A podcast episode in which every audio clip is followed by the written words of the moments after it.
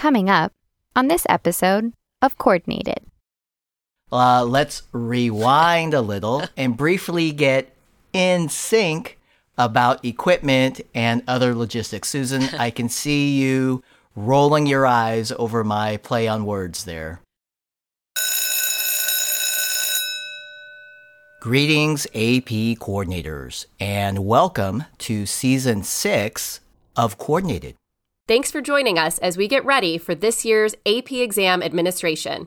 Our goal help AP coordinators create the optimal testing experience for AP students. And that means we have a lot to cover. Derek Cometa, former AP coordinator, now director AP Coordinator Experience for the AP program. And I'm Rachel McBride, AP Coordinator and School Counselor at Mayfield High School. Welcome to the podcast for AP Coordinators. Welcome to Coordinated. Hi, everyone. I'm Maya Stocking, AP Coordinator and School Counselor. I would like to invite you to the second Power Hour live event of the spring. In these live sessions, you'll get best practices for AP coordinators leading up to the March 15th, 2022 ordering deadline. Plus, you'll hear guidance on how and when to mark exams as canceled or unused, how to switch exam orders between AP Calculus AB and BC, how to indicate your preferred AP ID label sort order, and much more. During the hour, you can participate in collaborative breakout rooms to share best practices and get ready for this year's exam administration. You'll hear the answers to common questions coming into AP services for educators. And we'll end with an open Q&A. This is the second in a series of live events to support AP coordinators. Sessions are available on multiple days and times, but space is limited. We'll put a registration link in the show notes. Please register now. Do not miss it. I look forward to seeing you then. Season 6, Episode 8 AP Music Theory. Hello, everyone. Programming note Rachel is absent this week. She'll be back very soon. She was so helpful sharing her experiences in our last episode, and that was on AP World Language and AP Music Theory recording sessions and the DAS portal. Please check that out if you haven't already. In fact, that conversation directly ties into this conversation and today's special guest. Making her coordinated podcast debut is the AP coordinator and academic dean at Wilson Hall in Sumter, South Carolina. Welcome, Susan Barfield. Hey, Derek. Hey, everyone, and greetings from South Carolina. I am so excited to be here. This has been on my bucket list. and we are we are excited to have you, Susan. You are uh, an experienced AP coordinator. Correct me if I'm wrong, but I believe this is your 24th year as an AP coordinator. That's correct, Derek. 24 years.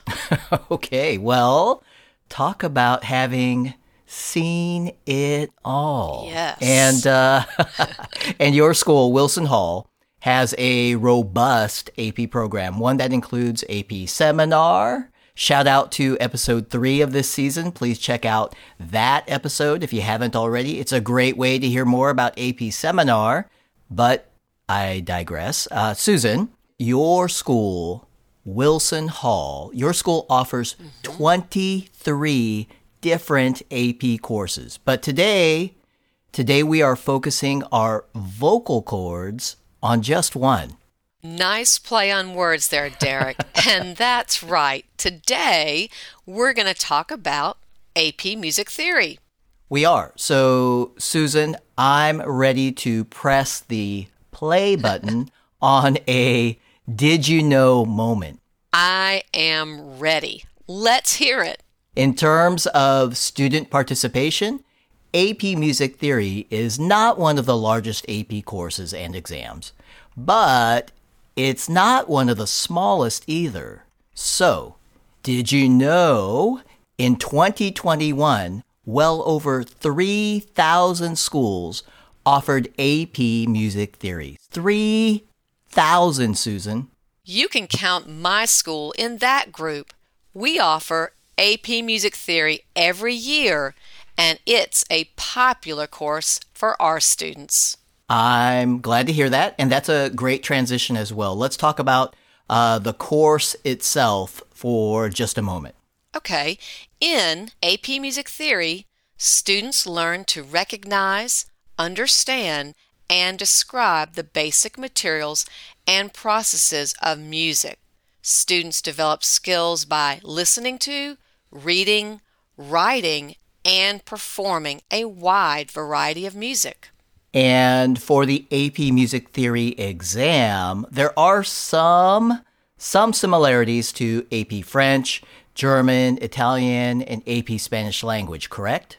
Yes, that's correct. Similar, but not quite the same. There is an important difference. When students record their sight singing responses for AP Music Theory, they must do so one student at a time, not in small groups. But I think we're getting a little ahead of ourselves. that we are.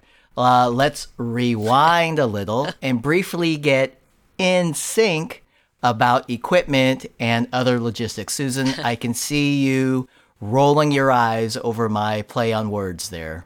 No comment. we can start with CDs. Each AP Music Theory exam order includes one set of master CDs. This includes one master listening CD and one master sight singing CD. Schools, by default, only receive one set of CDs, regardless of the number of exams ordered. Important to note because.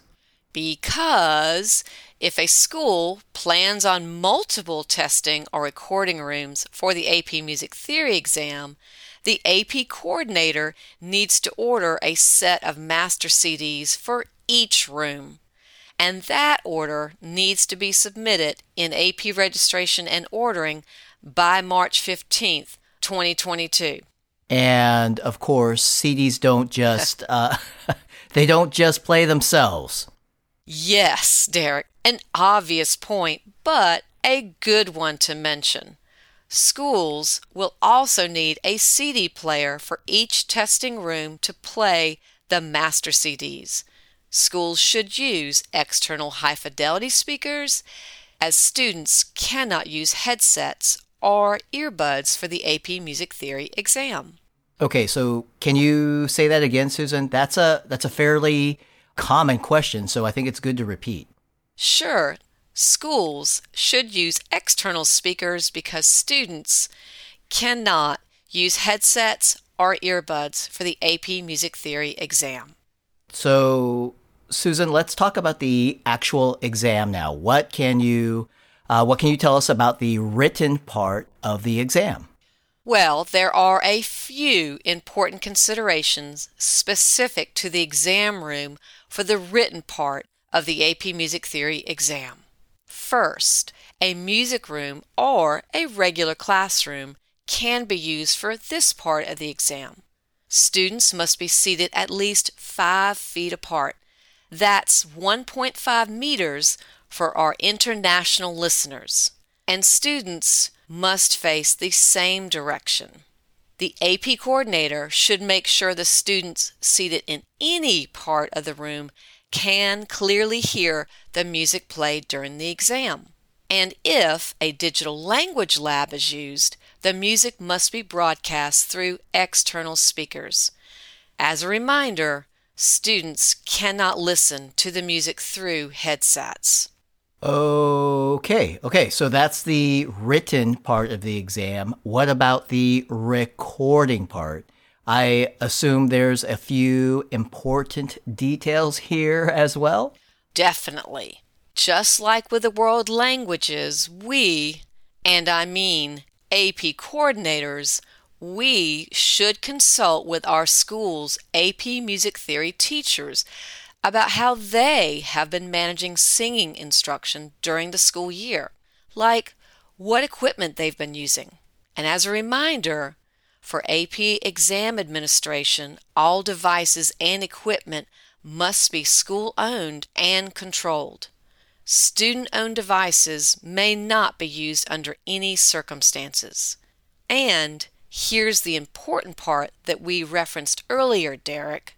Sight singing must be administered to one student at a time in a room where the student can both practice and perform, separated from other students.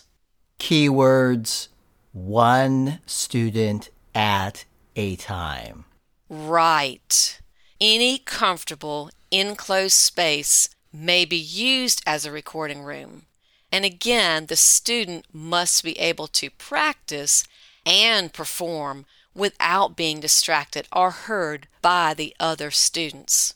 Okay, it's coming back to me now. Uh, I remember this part at my former school where we offered AP Music Theory.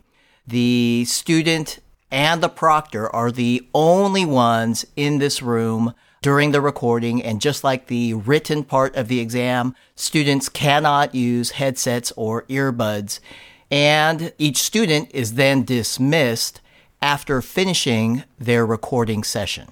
And just make sure the students who are finished do not have contact with students who are still waiting to record as they leave. That's important. So, Susan, at my former school, we had about 25 or so AP music theory exams every year, sometimes sometimes more. So we chose to set up multiple recording rooms at the same time. We used additional equipment and additional proctors. The additional proctors were only necessary for the recording sessions though, not not the entire exam. And I have to say the staff at my school was amazing. They were completely amazing when it came to helping to provide space for the recording sessions. Several of them willingly volunteered their private offices for students to record in, and this worked out so well. We were able to record four or five students at the same time, with each student in their own separate location with their own equipment and proctors. It was a major team effort. So that's how I did it. Susan, how does all this work at, at your school? Well, at my school, we typically have a slightly smaller number of students each year, so our process is a little different. After the written section is complete, we collect and secure all exam materials.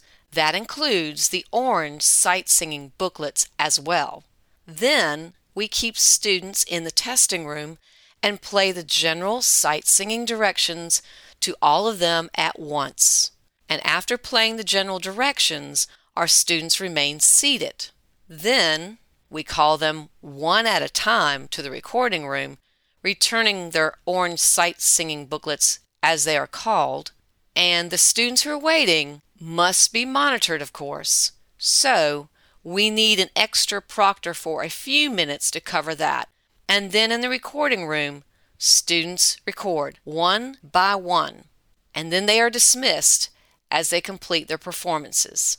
Derek, one of my best practice tips is to always check to make sure the recording worked and is audible before dismissing each student from the recording room. Now, during the recording session itself, students can use any of the approved recording methods. And we covered recording methods in our two previous episodes of the podcast, one of which was the very popular DAC app. That's correct. And in the end, after testing is complete, student responses are submitted through the Digital Audio Submission Portal, otherwise known as the DAS portal. The files must be uploaded and submitted before the close of the next business day, after the school's last scheduled exam of an AP exam window. And Derek, a bit of advice submit those audio files right away. Don't procrastinate. All right. So that's a that's a great tip. What uh, what else can you share? You've administered AP Music Theory a few times now. Just a few. All right then, let's put that to good use. How about uh, how about some best practices? What other tips can you share regarding the AP Music Theory exam? Well, Derek, I'll start with a general one, but an important one. Plan ahead. As we've talked about in detail, the AP Music Theory exam requires special equipment and procedures, so it's critical to plan ahead. Don't wait until exam day to start to get everything together. And then two more specific tips. One, don't forget to train proctors, especially those who will be helping with the recording sessions. Review not only the exam instructions, but the technology being used to record as well. And two, and I might sound like a broken record here, Derek. Pun intended. And you and Rachel mentioned this in the last episode. Practice, practice, practice. Students who will be taking AP Music Theory exams should practice recording their audio responses using the recording equipment that will be used on exam day. Practice. I got it. Plan ahead, train proctors, have students practice with the recording equipment. I like it. Susan, Thank you so much for sharing your thoughts and experience. We appreciate it. Well, Derek, thank you for the opportunity. This has been a bucket list item for me. Oh my gosh, that's great. And since this is your first appearance on the show, we want to fade to the closing credits by asking the all important question. You know, we always save the toughest question for last. So, Susan Barfield, what does being an AP coordinator mean to you? Well, Derek, that is a great question. So I will have to say, being an AP coordinator means a chance to assist my students, clear the path ahead, and hopefully help all of them reach their academic potential through their AP courses and exams. I have been an AP coordinator for 24 years and I have loved every one of them. They have been golden.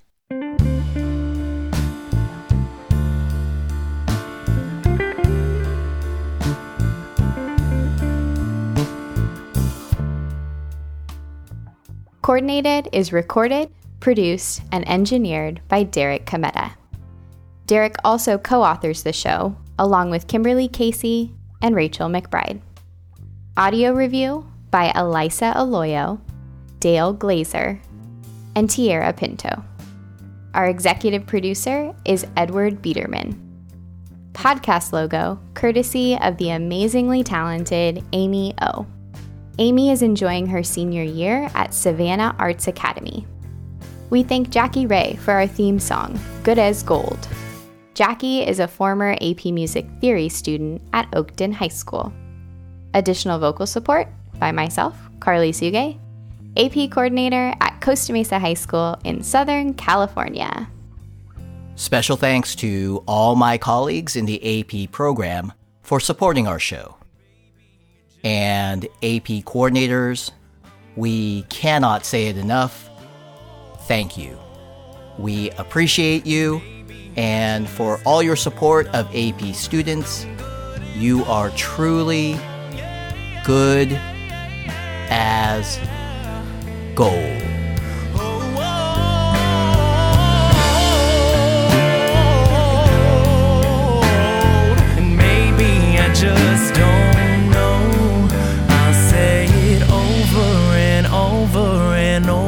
again till I believe it's all. Mm-hmm.